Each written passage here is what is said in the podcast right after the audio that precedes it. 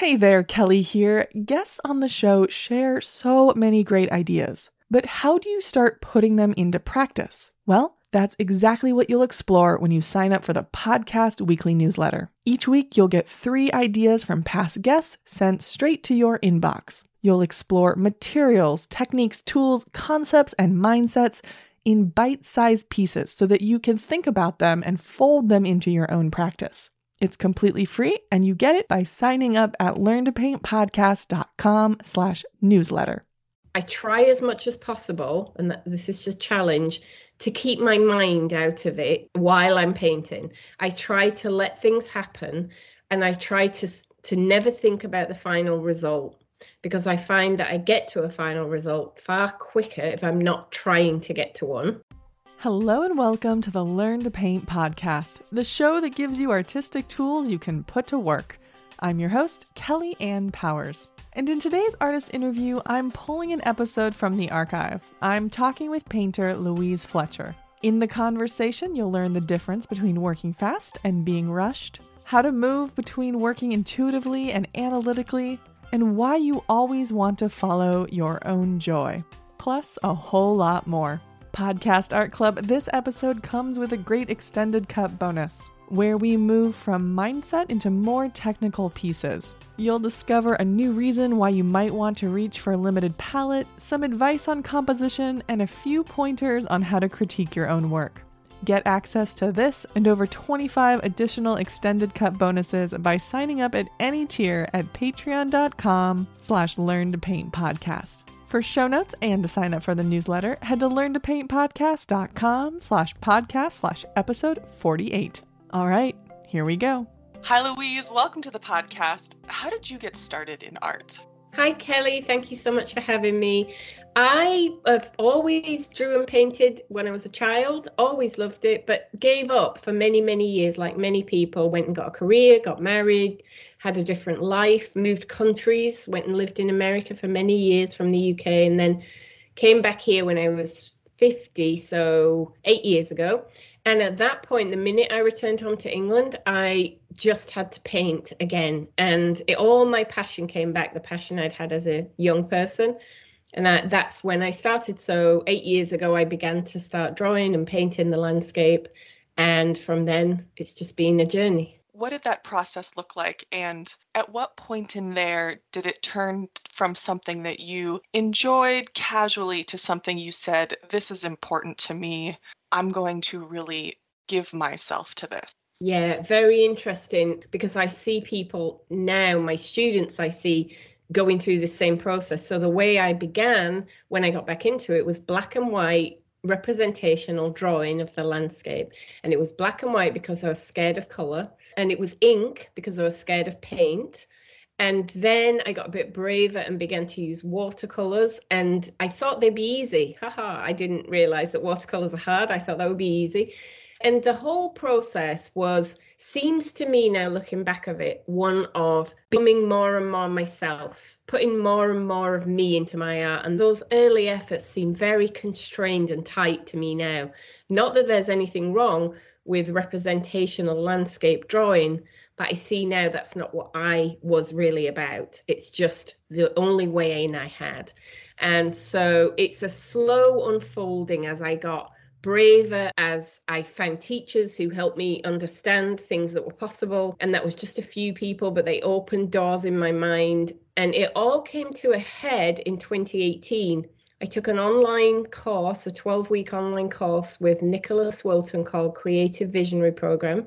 CVP for anyone who knows it. And oh my goodness, transformed my life, changed my life, made everything seem possible. It's an amazing course if you're in the right place for it. And I obviously was just at that right moment to receive everything. So I took that in February 2018. And by October 2018, I had decided that I was going to make a business in art, that I was going to do this and not what I had been doing, which was running a completely separate business of my own, which had nothing to do with art.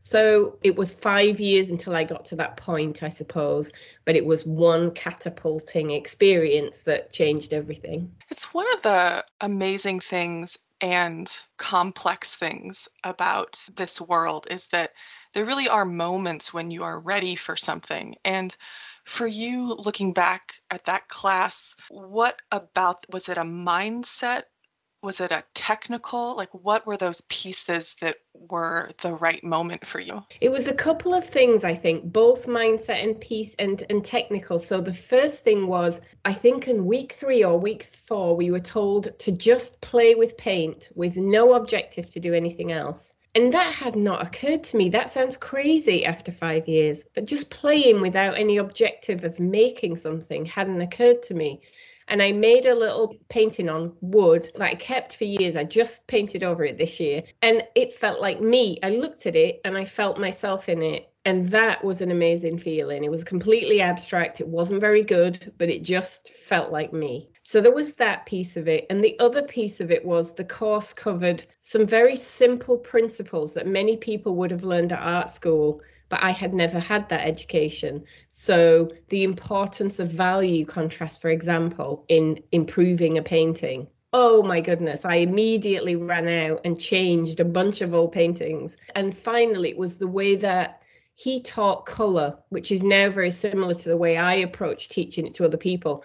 No color theory, no science, no color wheel, nothing that makes my head bleed. I just can't do it all just very intuitive, but opened up a world of color and now color is my favorite thing and you know i love to use color to make my paintings sing. I thought i couldn't do it 8 years ago so it was a blend of the two things. But I do think it's the course is fantastic, but I think it's more to do with where you are and if you've had enough practice and if you're ready at the moment that that teacher comes along to absorb what they're showing. Sometimes you're a little bit too early on in the journey to be able to really take it on board, I think. For your process, could you walk us through your process? Yeah, absolutely. As it is now, and I'll say that it changes constantly, caveat. So by the time this goes out, it might be completely different but it's always basically a layering process. So my work has become increasingly abstract. Until last year, it was always based on landscape, but becoming more and more abstracted.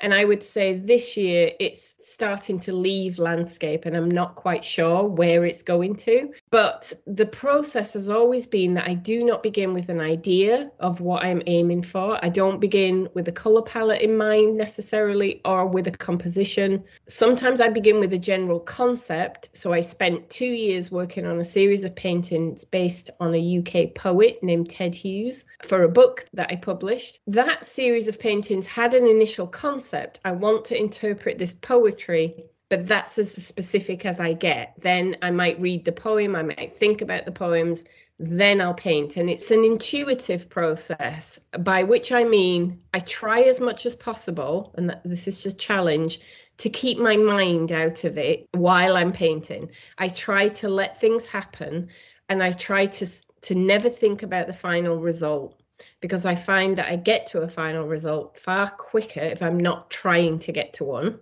And what will happen is I'll be layering paint. I often layer in collage and then I sand. I do a lot of sanding with an orbital sander, removing paper and paint to create textures, and then adding over top, and then sanding, and then adding. And at some point, something in the painting will just say, yes, this is the direction I want to go in. And if I'm lucky, I catch that moment and know and follow it. And when I'm not paying attention, I might bulldoze past that moment and then I'll have to keep going and going. I always say to people, though, that you've never ruined a painting. There's no such thing as ruined it. You just haven't finished it yet. So I will keep going, keep going. I will sand it all back if I need to and just pursue it until the point where it shows me what it wants to be. And this sounds a bit woo woo, but I really think paintings want to come out of you and you just have to get out of the way and that's the constant challenge that I have. But there's lots of paint, mixed media,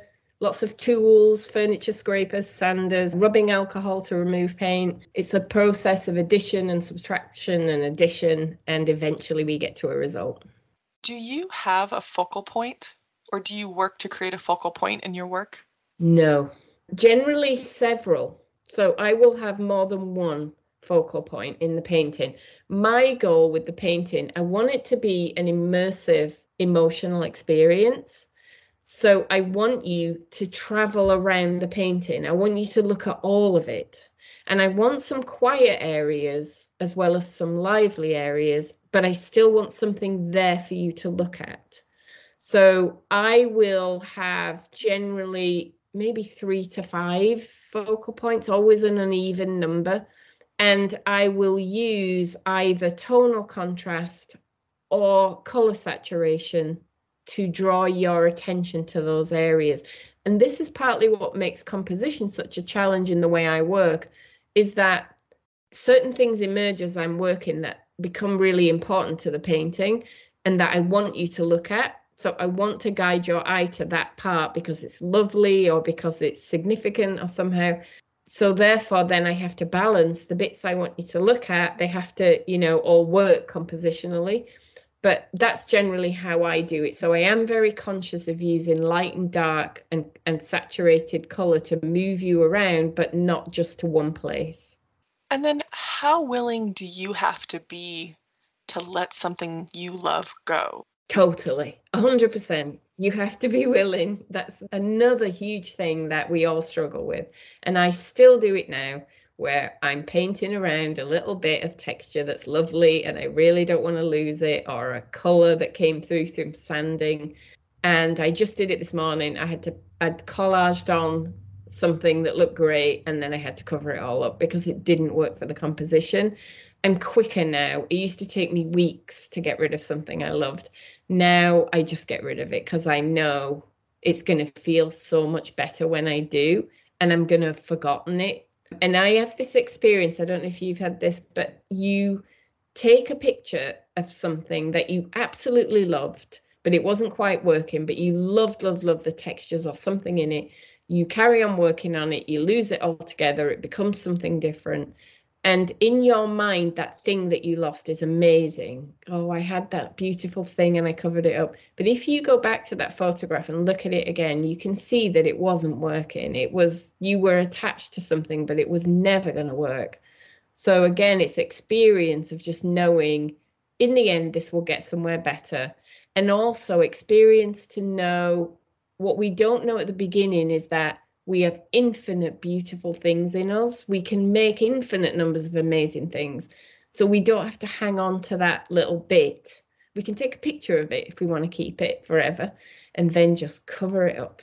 One of the challenges with mixed media and abstraction is that there are so many places you can go because you're not looking at a tree and trying to represent that tree to some level of realism, but you're still looking at a tree and saying, that's my goal. For you, how have you figured out how to know where to head to decide what not to do and then also what to do? I always base it on what I love, what I really feel good doing, because I've come to believe that when we do what feels good, it's like life. When we do what feels good, it's aligned with who we are and what we should be doing. If we ever get a bad feeling, a negative emotion, it usually means that we're not on the right track for us somehow. We've got off track. And it's the same with painting, I think. So if I find myself fiddling, getting tense, getting tight, or making moves and using colors that I'm doing because I've seen someone else do them or because I think that's what you should do, that's when things go off the rails. And so always following the I call it the joy. And that doesn't mean happy, happy dance, dance all the time. It means that inner sense of I'm doing the right thing for me. And what I see so many beginning artists do is to ignore that. So they will say, I really love to splash yellow and blue paint around. That's my favorite thing to do. But that's not what proper artists do. Real artists do this thing. So I'm going to go and do that thing. Or I really love to only work in black and white. But I know that to be a serious artist, I have to use color. So I'm going to go use color. Or, you know, I want to paint representationally, but I've somehow got it in my head that serious galleries want abstract art, so I'm going to do abstract. Everybody comes to this with a set of beliefs about what artists do, and I did too. What real artists have, I thought, an art education, for example. You have to have gone to art school or you can't be an artist. And when you bring those beliefs to it, you ignore your own inner guidance system so you go off the rails and art isn't fun and you procrastinate and you can't make yourself do it and you struggle it's always a struggle but when you follow the things that just feel good to you regardless of if you think they're valid in someone else's eyes you know what to do next always and so my next move on a painting is always dictated by what's already there and what would feel good to me to do. And I don't always get this right. I often do things that don't feel good. But if I follow those two things, react to what's there, do something different to what's already there, because contrast, I believe, is the key principle of abstract painting, just making contrasts in color, in tone, in shape, in size, in line. Anytime you can put something different against something else, you'll create excitement. Too much of that, and it'll be too much. But how I judge it, so you asked, how do I know, like when it's done or when to? It's because do I love it? Do I love it? And this is a challenge for me at the moment because my work is going in a slightly different direction. And it's some of it feels a bit, mm, I love it, but do I think anyone else will? You know, I can have this little, oh, I love it, but it's very rough and ready. Perhaps this will look like child's play to anybody else. And I always have to go back to, yeah, but I love it. And I love it is everyone will know this feeling when you've done something and you like it so much that you have to if you have a studio near home or in your house, you come back in late at night to have a look at what you did because you're excited about it. Or you even bring it into the house and put it in front of you so you can see it, or you take a photo on your phone and look at it later. And you get this little feeling of like, oh, I made that. That's the feeling that I'm looking for. Well, then for you, how do you bridge the following what you love and letting that guide you, but then also working toward a series? because I imagine yeah. that potentially if you follow everything you love, everything can go like one painting may lead you in this direction, but this other painting may lead you in this other direction. But you do create bodies of work. Yeah. So how do those two things interact? I think it's usually because I'm focused on something at the time, even if it's not conscious. So when I did the paintings about the poetry, that was conscious. I had a goal. My current work, I wasn't conscious when I started making it of what it was about. I just knew I felt like using these colors and these marks. And then I've come to realize what it's about because this often happens. It's something in me that wants to come out, but I just have to figure it out as I go. And then I suddenly step back and go, oh, yeah, of course, that completely fits with what's happening in my life at the moment. Of course, that's why I'm doing this. And so the paintings will be cohesive because they are expressing something that's current in me. And an example of this is a couple of years ago, I made a series called Patternicity.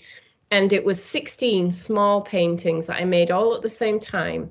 And I was very drawn to using stencils, which I've never used in my work, and contrasting the stencils with very loose organic brush marks and using collage uh, very clearly rather than as a background really bringing it forward. And the words and i thought what is this about? I'm doing why am i doing this? And i loved them they looked great but i couldn't figure it out.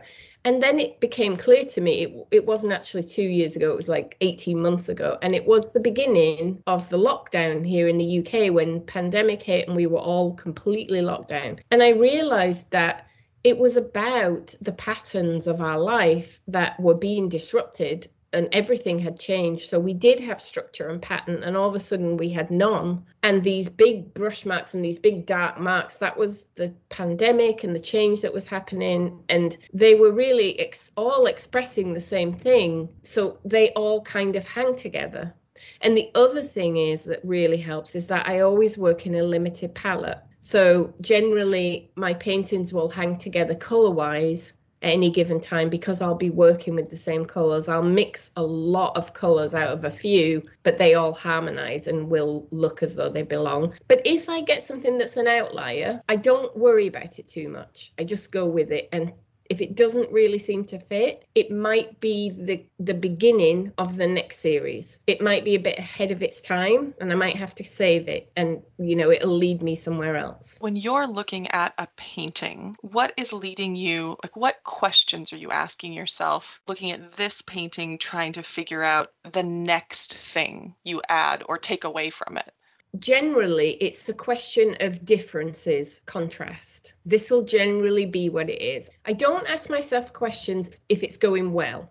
If it's going well i keep working intuitively. But when it gets becomes a mess when it just goes off the rails when i don't like what's happening then i do step back obviously sit down have a think what's happening what am i doing wrong so I'll ask myself about four main areas, well, three main areas that I'll really concentrate on, which is composition, tone, and color. And I find that the most issues with the painting are with either tone or composition, and they're they're kind of together because dark and light will create a composition. But for the sake of this, I'm separating them out. So I will look and I will say, do I have like too many of the same shape going on? Is it just too repetitive? Are things generally too predictable? So when you look at the painting, are you seeing all the same shapes and sizes? Is that what the problem is?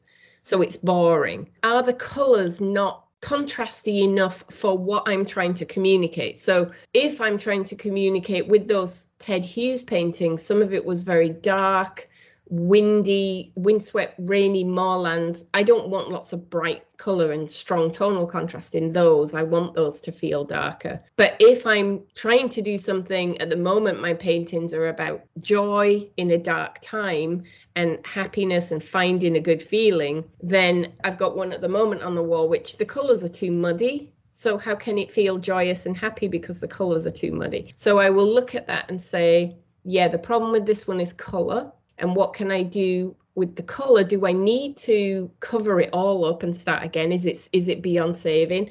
Or is it just a case of bringing in some contrasting, very saturated, bright colors into a few areas, and then will that be enough? So there's a lot of experience goes. Often beginner artists want to have a checklist. And I actually do give my students a checklist of questions, but really it's much more intuitive than that. You don't run through a checklist. You really just you step back and based on your past experience, you say, hmm, is this a color problem or a tone problem or a composition problem? And then how can I fix it? Sometimes if I don't know what to do, I will always be working on many at once, so at least 10 and more sometimes, so I can be free with them. And if I really don't know what to do, I will actually just get destructive with it. Because this often happens, a painting will drive itself down a cul de sac and it's never going to come out of that cul de sac unless you do something. It's nice, but it's not finished. So then I might, I don't know, scribble all over it with oil pastel before I leave, splash the wrong color all over it, do something so that when I come back in, I'll be forced to deal with the mess that I've made and I'll be forced to let go of the thing that wasn't working but I was hanging on to. How much of what you're working toward is an emotional goal? And how clear are you about what that is? It's always emotional, I think, for me.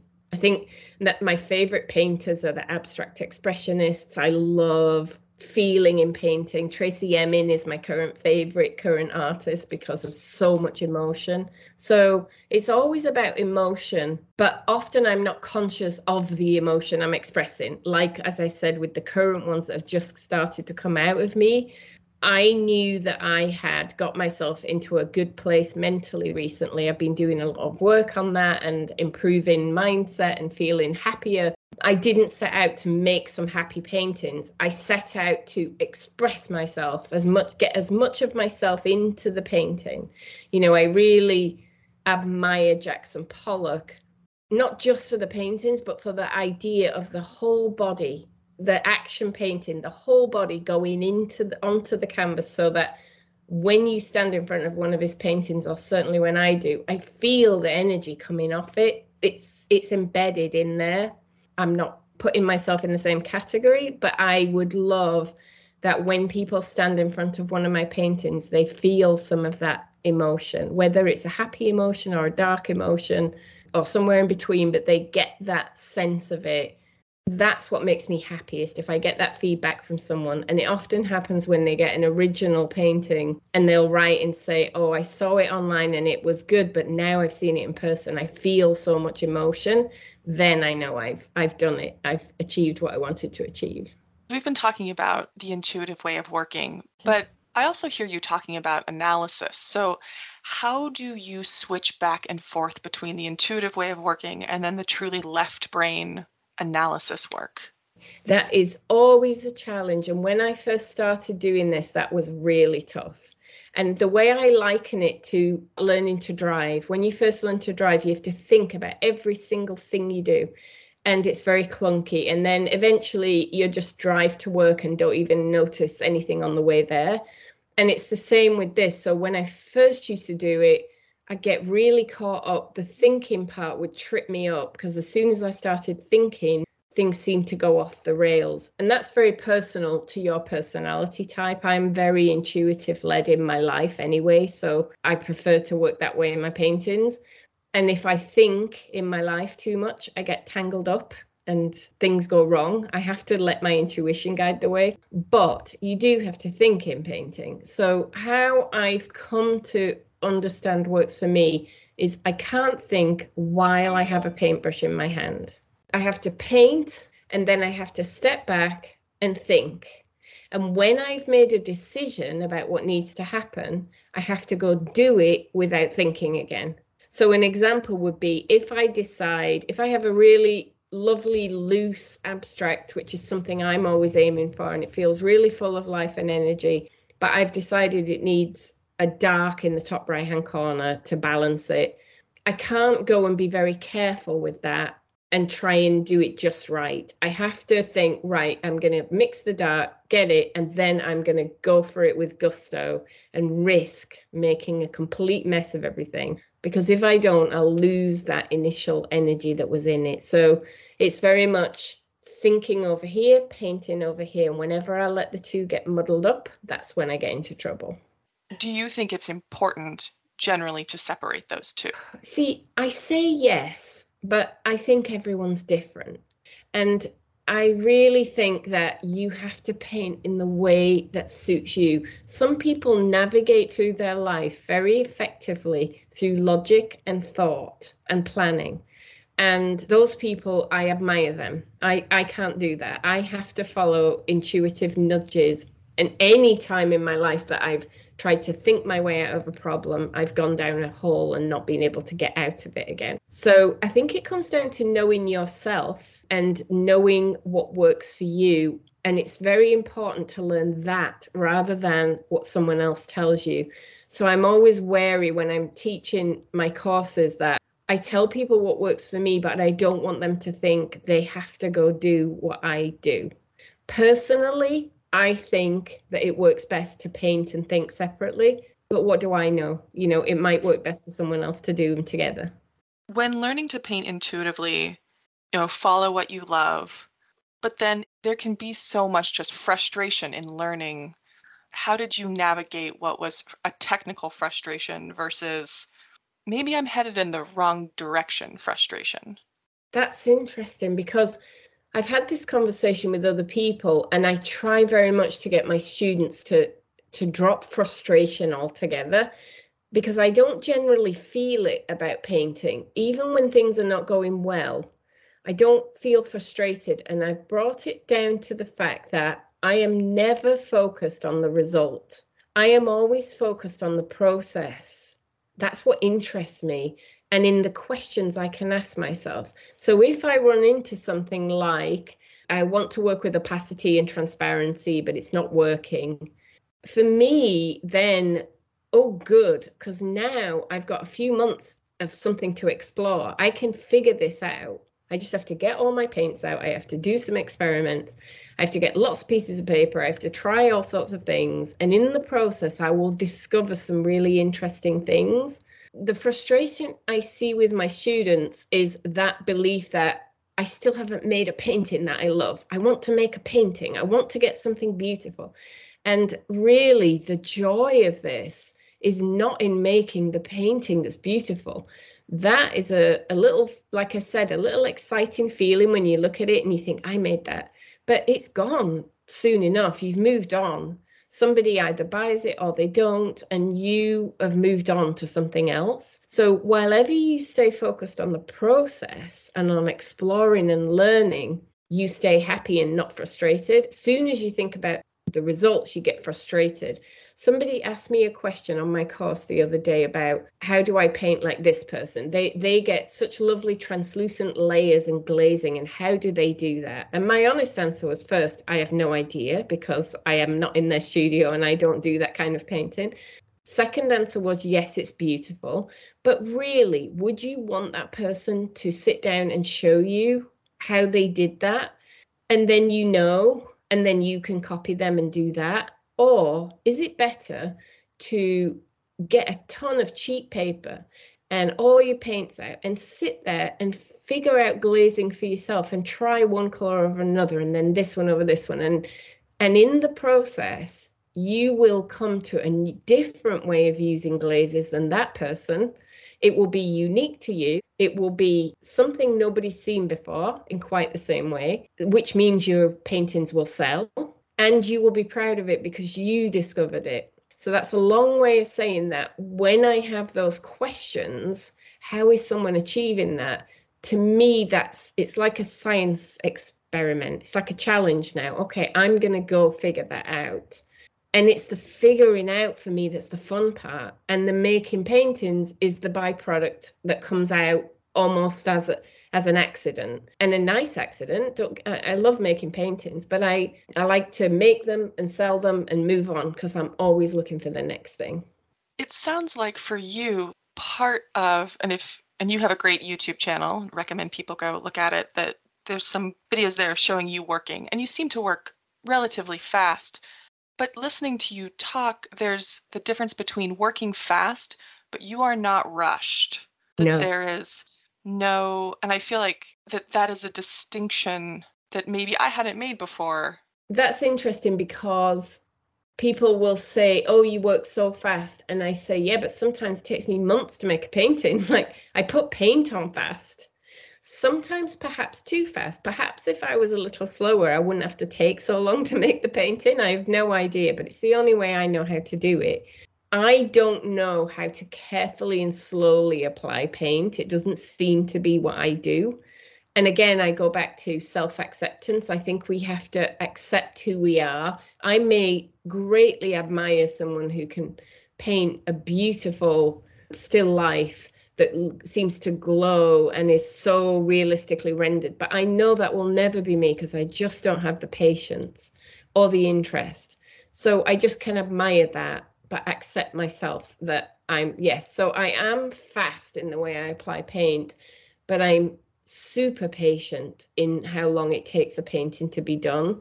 I don't rush it. Some things I have had paintings be done in a few days, you know, a couple of sessions. That's quite rare. But most things, because I work on a lot at once, the whole series will take anything from three months to the Ted Hughes series was nearly two years.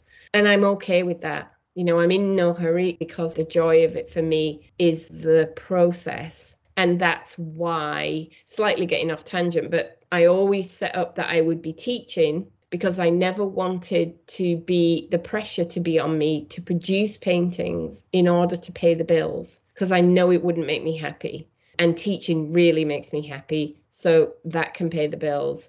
And this can be extra paying the bills, but there's no pressure. If it takes me two years to make a series of paintings, I'm okay because I'm not going, oh, how am I going to pay the rent this month or anything? This is a little bit of um, switching gears, but What's the biggest challenge you see your students facing? I think it's it's mindset and that's what I, that's what my courses are about. So a lot of courses are about this is how to paint this is and we do do some of that how to get great colors how to how to create a composition we do some of that. But before we get to that i'm very much focused on mindset and the biggest challenge my students have is trusting themselves is trusting their intuition and their instincts. So my students tend to be women, although I do get male students, it tends to be women and they tend to be my age or older. And what that means, so I'm 58, that generation and older, women often did not assert themselves, express themselves, put themselves first ever. They may have spent an entire life raising a family and then helping with grandkids, and they've not put themselves first. And at some point, in some cases, we've had people in their 90s. At some point, people say, I am going to do something for myself. They try to paint, but they're not used to when you say to them, just play with paint, they go, I don't know how to do that. Or when you say, do what you love, they say, I don't know what I love. I've never, no one's ever asked me what I love. And that is both really sad and really exciting because when they start asking themselves, what do I love? What do I think? Then they start blossoming and in their life as well as in their painting. It's remarkable what happens when people start expressing themselves. So I'd say that biggest challenge is that just letting go of any idea of what someone else does is the right thing and trusting that you what you want to do is the right thing. And of course you need to learn things like color and composition and all of that which we do get to. But i spend the first i'd say the first 6 weeks saying you are not trying to make a painting and it doesn't matter what it looks like because I just want to get them to realize that you can fling paint or you can make something ugly and the sky doesn't fall in and it doesn't matter. And once you get to that point, you are then ready to start layering over the knowledge of color and composition and all of that, which I think most classes begin with. And that ties people in knots when they're trying to get it right. So, trying to get it right is the biggest challenge.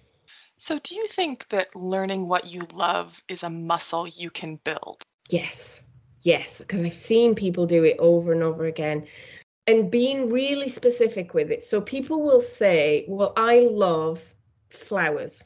So, I want to paint flowers because people come to my courses who paint realistically or abstract. I, I don't care, I don't make any distinction. So, if you really love flowers and you want to paint flowers, I really make you dig down into what do you mean by that? Like there are lots of reasons to love flowers and you have to find out what yours is. And also what is it about flowers specifically?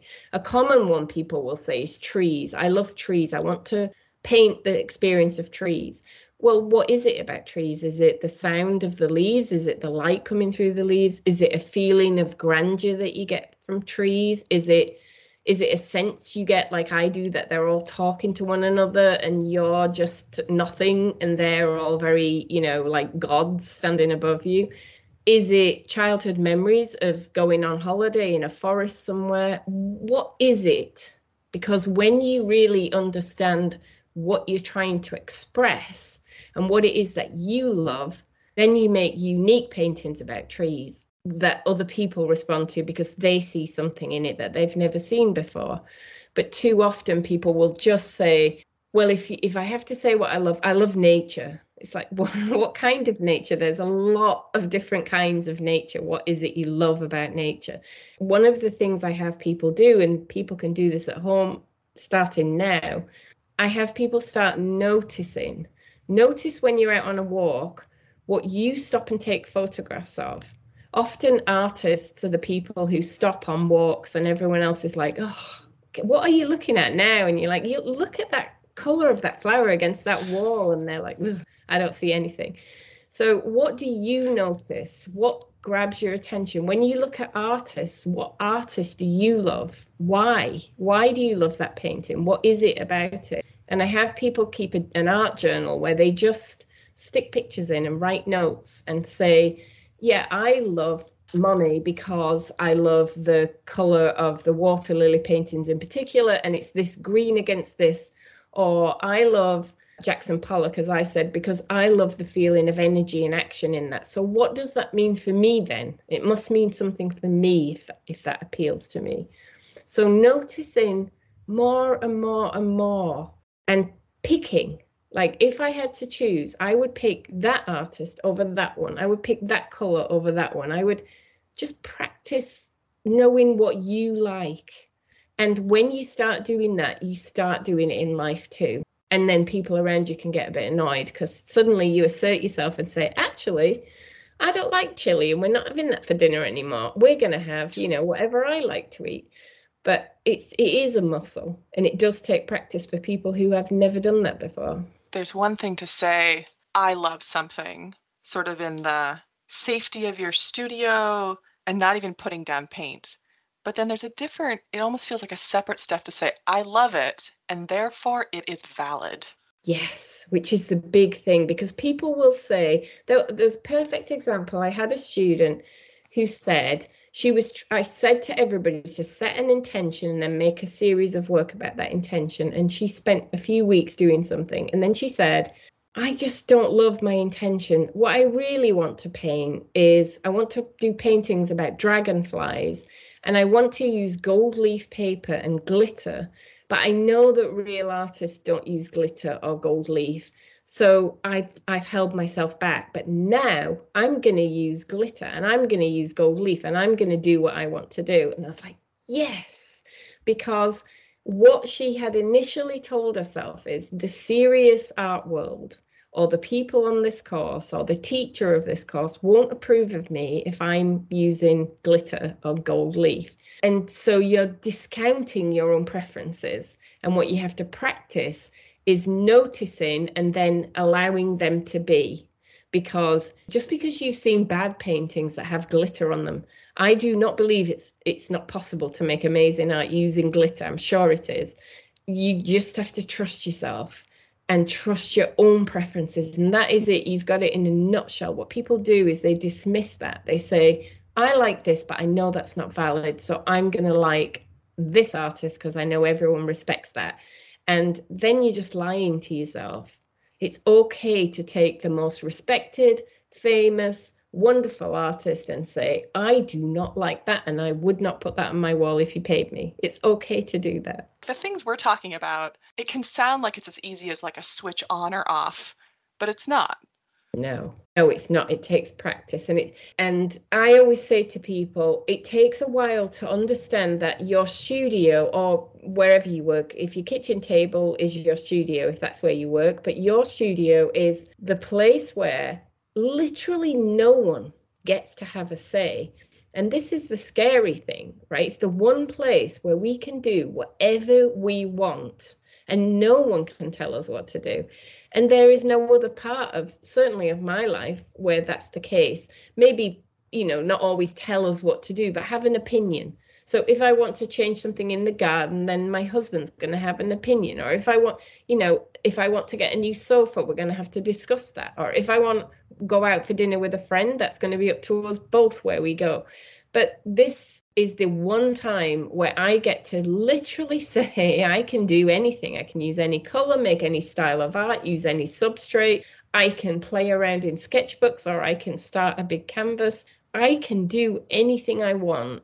And that is terrifying at first because there are no rules and no boundaries. And that's why I find it very helpful to do things like set myself a limited palette or set myself a concept like the the poetry paintings something that puts a parameter around what i'm doing. Otherwise it's boundless and i could just you know i could just be playing forever. How long did it take you to get comfortable with a thing that i imagine for most of us is pretty uncomfortable that's interesting because I don't think of it as uncomfortable, although I believe that it must be because I see it with people. I don't think of it as uncomfortable. I think of it as incredibly freeing and fun to think anything is possible. But it wasn't, so I'm thinking back, it didn't always feel that anything was possible. It always felt to me, as I say at the beginning, constrained by rules and what other people were doing and real artists do this but they don't do that and and my work's not working out the way I want. I know there's more inside me but I can't get it out. It was that release of realizing that if I just played and experimented and tried things, I would make discoveries that would lead me to making interesting paintings. Once I discovered that, then all I wanted to do was make those discoveries. And going back to this thing about the result, because I'm not focused on the result really, I have many, many days, and it's happened over the last few days where when I'm painting, nothing's really working because it's I'm following intuition and I'm following what I love and I get excited. And so I might start muddying the colours because I can't be bothered washing my brushes and stopping, or I might not be making smart, intuitive decisions. I'm just doing things and everything's getting a bit muddy and uninteresting but those days, and I know this is weird because I've talked to other artists, so I know I'm weird, but I don't find them particularly frustrating. I just observe and think, oh, I see what's happening. And I'll try tomorrow when I come back, I'll try and shift maybe. I'll mix up some clean colors. I'll make sure I've got clean brushes. I'll try and do something again that's different from what's there. So if it's all muddy and it's all messy, I'll try and do something different from that see what happens. So, if you're going to work this way, you have to be comfortable with ambiguity, uncertainty, with not knowing where it's going. But I think the way you get there is experience of it keeping leading somewhere good. So, I now know that yes, that painting looks a mess, really a mess, and everyone would agree. There's, you know, there's no redeemable feature in it at the moment but I know it'll end up somewhere good in the end. There might be quicker ways to get there than I get there, but I know it will get there at some point. And so I no longer worry. And at the beginning, I might have worried more about that. I think what happens is new painters will have a problem like that and they'll think the problem has happened because they're new and not because that's what happens. So they'll say, Oh, I had a terrible painting day today and everything went wrong. I thought I was getting this. I thought I was making progress, but now I'm not. And then I say, I had a terrible painting day today, and I'm the teacher. I'm supposed to be the one who knows. That's normal. There is nobody who doesn't have a terrible painting day. There is nobody who doesn't show up and make everything worse and then go home again. That's just part of it. So, as a beginner, once you realize, oh, that's normal, it's not me, it's not because I'm new, it's because that's just what happens then you can relax a bit. And I tell people that I read a story about Monet. He was on holiday in, I think, Norway, and some passers-by found him in the street stamping on his canvases and and swearing. they were his water lily canvases, and his exhibition ended up being delayed by I think two years because he couldn't do the paintings, and he was angry and apparently he was horrible to live with. He was frustrated if Monet needs to jump on his canvases, we can have a bad day. So, if someone came to you and said, I want to get really good at painting, what advice do you give them? You have to do it. I'd say you have to forget about making good paintings for a while. You have to realize you won't make good paintings if you're going to do this properly. You might once in a while by accident, but you're going to have to practice. And so give yourself time to fail, give yourself permission to fail and follow what you enjoy because then you will go back and do it over and over again. This is why my course is called Find Your Joy because when you find what lights you up, when you find what is exciting to do, you won't procrastinate about doing it. You'll go do it. And the more you do, the better you get. That's just the way it works. It's not easy to do. You have to practice if you choose something to do that isn't fun, you will try and avoid doing it. So if somebody says to you, I'm going to make you your favorite food, the food you love more than anything else, and then they bring it to you, you don't say, I can't really be bothered eating that food. I've got other things to do. I think I'm going to do the ironing and then I'm going to do the washing and then I'm going to do some books and then I'm going to go for a walk because you love that you have to make painting feel like eating your favorite food. Then you will want to get in there and do it any chance you get, and then you will get better. And this is why it's so, so important to follow what you love because it will make you a better painter as well as making you a unique painter. We covered a lot. We're at time. We covered a lot. Is there anything you feel like we didn't talk about that you wished we would have? No, I don't think so. I think we've we've really got into the mindset, which to me is everything. It's everything in um, freeing up, in painting how you want to paint, and making beautiful work. And the thing maybe I haven't said clearly enough that I just want to say is that when we paint this way, when we do what we love and trust ourselves, the paintings sell better. This is the part that people find hard to believe. Often I'm asked, but I want to sell my work, so I have to make what other people want. Other people want something different than they've ever seen before, something slightly different than they've ever experienced. That's what we want in life in general. When you go to an art show and you walk around and everything looks the same, and then you find one stand where things are different and exciting, that's where you stop and look. That's what we're looking for. And when you start to express yourself in your own unique way, and you do have a unique way, everybody does some other people will love it. Lots of people won't, but some will. And the ones that do will, instead of just saying, that's lovely, which they will say to all sorts of artwork, they will say, that's lovely, can I buy it? And that's the point when the magic happens and you are actually doing what you love and making a living doing it. You can find more out about Louise Fletcher at her website, www.louisefletcherart.com, and on Facebook, Instagram, and YouTube. And we'll connect to everything, including her fantastic podcast with Alice Sheridan called Art Juice, in the show notes. Thank you so much for being with us today, Louise. I've just, I've had an absolutely great time. Thank you for having me. Thank you for joining me this week on the podcast. For show notes, head to learntopaintpodcast.com slash podcast slash episode 48. But before you go, click like and subscribe on your listening app. And if you've got a few more moments to spare, leave a review of the show. This helps other artists find the podcast and it makes a big difference. Speaking of big, big differences, thank you to everyone who has joined the Podcast Art Club. You make this show possible. And I'm excited to get started on the 20 for 20 with you May 1st. An extra shiny thank you to High Gloss supporters Andrew Atterbury, Debbie and Brian Miller, Rihanna DeRold, Janet Wheeler, Nancy Bryant, Catherine Ordway, Pam Lyle, and Kirk Keefe. Happy painting!